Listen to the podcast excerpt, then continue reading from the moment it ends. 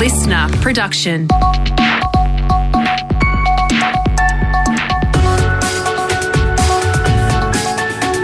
Australia Today's morning agenda. Good morning, Madeline Palmer filling in for Natasha Belling. Let's check what's making headlines this Friday, the 23rd of September. Federal Parliament is back, resuming sitting today for motions of condolences for Queen Elizabeth II after a two week hiatus. It follows yesterday's National Day of Mourning, with the nation pausing for a minute's silence to honour the late monarch.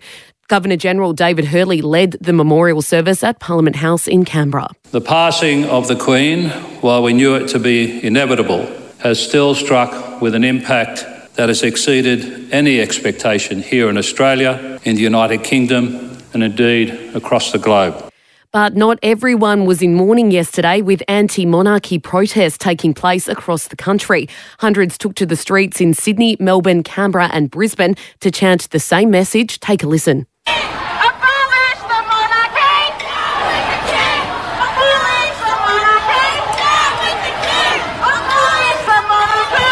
That audio thanks to Channel 9. A Union Jack flag was even seen burning as part of the demonstrations in Melbourne in what has been called an act of solidarity with Indigenous Australians. While a protester was ejected from a commemorative service for the Queen in South Australia for carrying a sign also saying abolish the monarchy. In other news this morning, more chaos is expected at airports today, with long queues causing expected delays for those travelling for the school holidays and tomorrow's AFL Grand Final.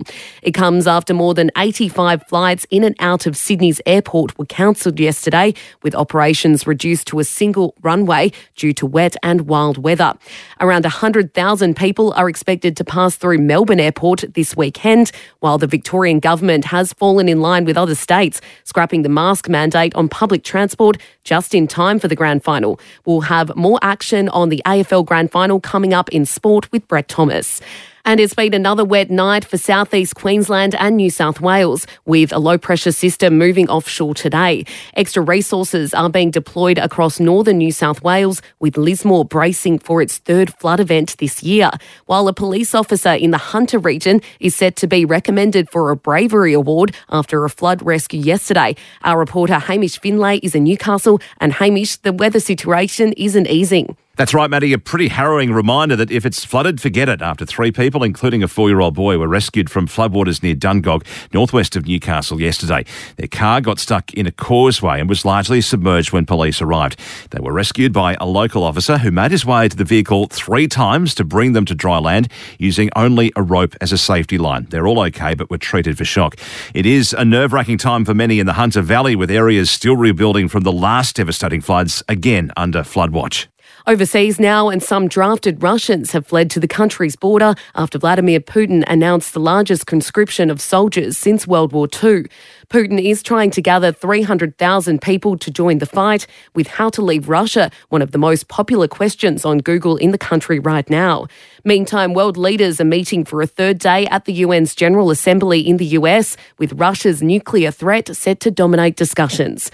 And back home, Optus is continuing to deal with a major cyber attack that's potentially compromised customer information.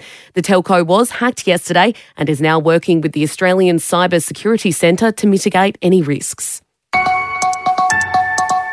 Now, for the latest in business and finance news, we're joined by Effie Zahos, editor at large at Canstar. And Effie, the fuel tax relief ends next Wednesday. What can we expect to pay at the Bowser, Effie? Yeah, look, we, we've been told by the Treasurer that because millions of litres of fuel have been purchased at cheaper prices and stockpile, that we shouldn't, you know, see a massive jump.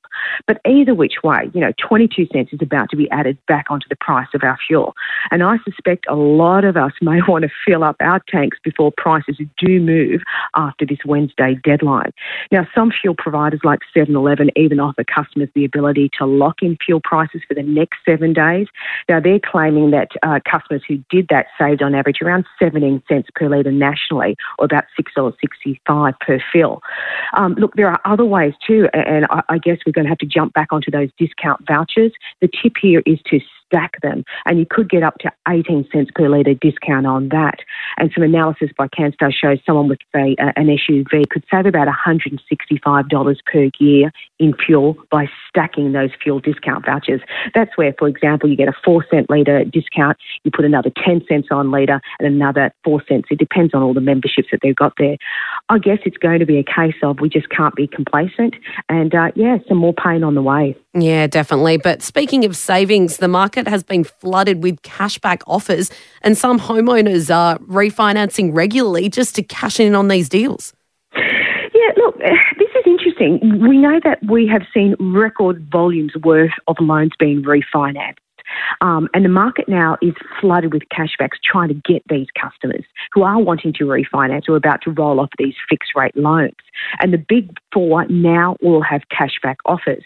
Now, there is certainly um, anecdotal evidence that suggests some homeowners are churning through home loan cashbacks like they would say with credit card deals. They're refinancing from one lender to another to collect cashbacks. Um, and they sit around about the $5,000 mark for an average mortgage. Now, there's also plenty of talk on platform sites where homeowners have approached existing lenders and asked them for a cashback to stay. So they've done the reverse. That's something worth thinking about. The problem here is that if you are jumping from one deal to another, is typically you can only have one cashback per year if you refinance them with the same group. You've also tend to be asked to move your salary transaction account to that new lender. And refinancing too often can have an impact on your credit score. And then, of course, you need to factor any refinancing fees into your mix here. Now, given it is uncommon for lenders not to have a condition around how long you've got to stay with them if you accept the cash, I can see homeowners doing this. Um, but you typically, the, the, the tip here is that, you know, the cheapest rate always wins out in the long run. Yeah, definitely. And look, there's lots of talk around the US cash rate hikes. Effie, look, how can we expect this will affect us here? Yeah, this is um, this is this is actually disturbing news because the Fed now, for the first time, is you know mentioning this R word, the recession, and basically it's saying it's going to do you know pull out all stops to, to, to, to get this inflation under control. Um, and we saw that on Wednesday, Thursday morning here, it downgraded the economic outlook, and um, basically this high inflation inflation is stubborn, and it's uh, come out with a 0.75 percent rate hike, the third straight time. Now, of course, we're seeing other central banks increase increase their rates as well. The Bank of England has just announced its seventh interest rate hike in less than a year um, as it battles, you know, one of the highest level of inflation for its economy. The Swiss National Bank has also raised its interest rate. Uh, and bringing things back home, the, the pressure for our RBA to tame its inflation rate. You've got the big four mixed here. Will the next rate hike be uh, 0.5 or 0.25? That's split there between the big four. Either which, either which way, um, there is an impact here on our economy. If you've got the, the, the world's greatest economy in a slowdown, in a recession, um, then the output is less there. It has a flow on effect for us as well, on our dollar as well. So it's not good news. No, it's definitely not. Tough times ahead. Thanks so much, Effie. Thank you.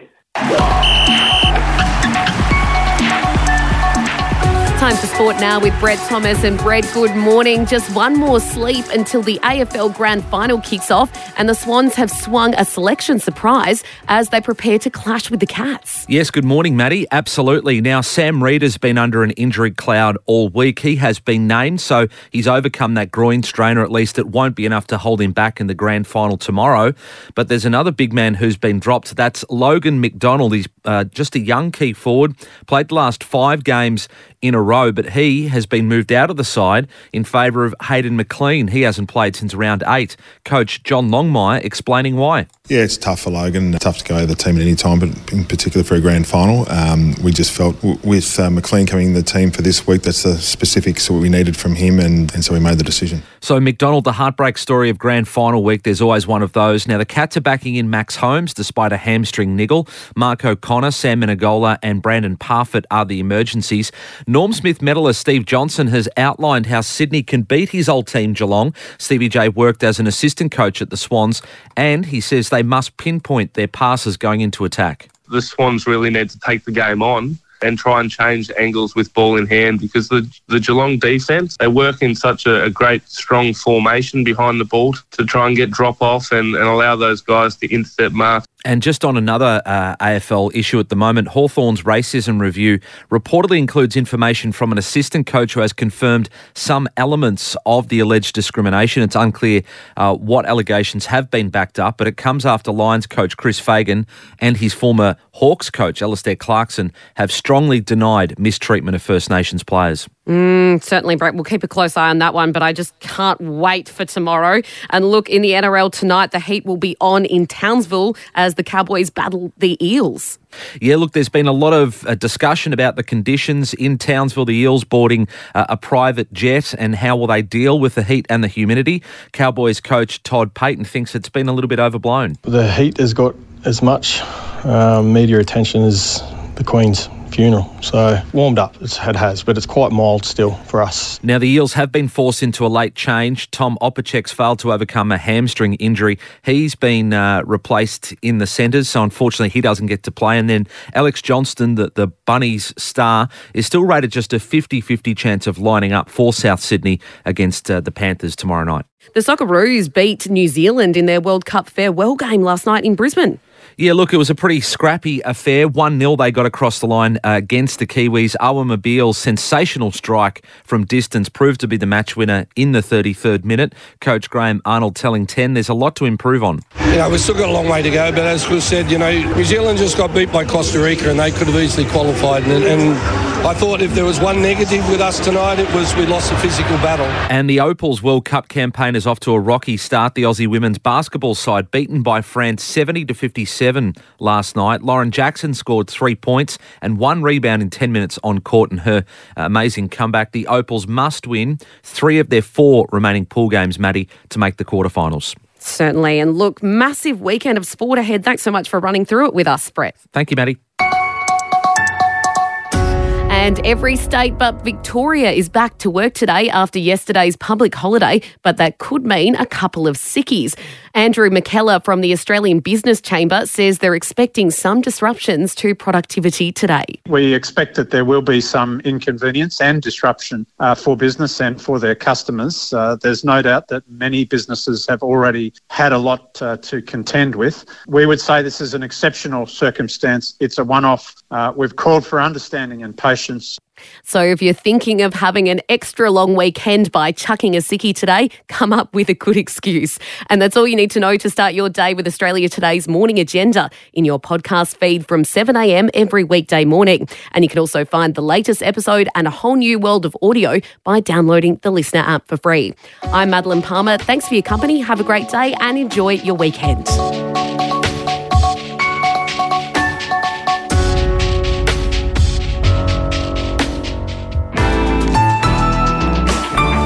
Listener.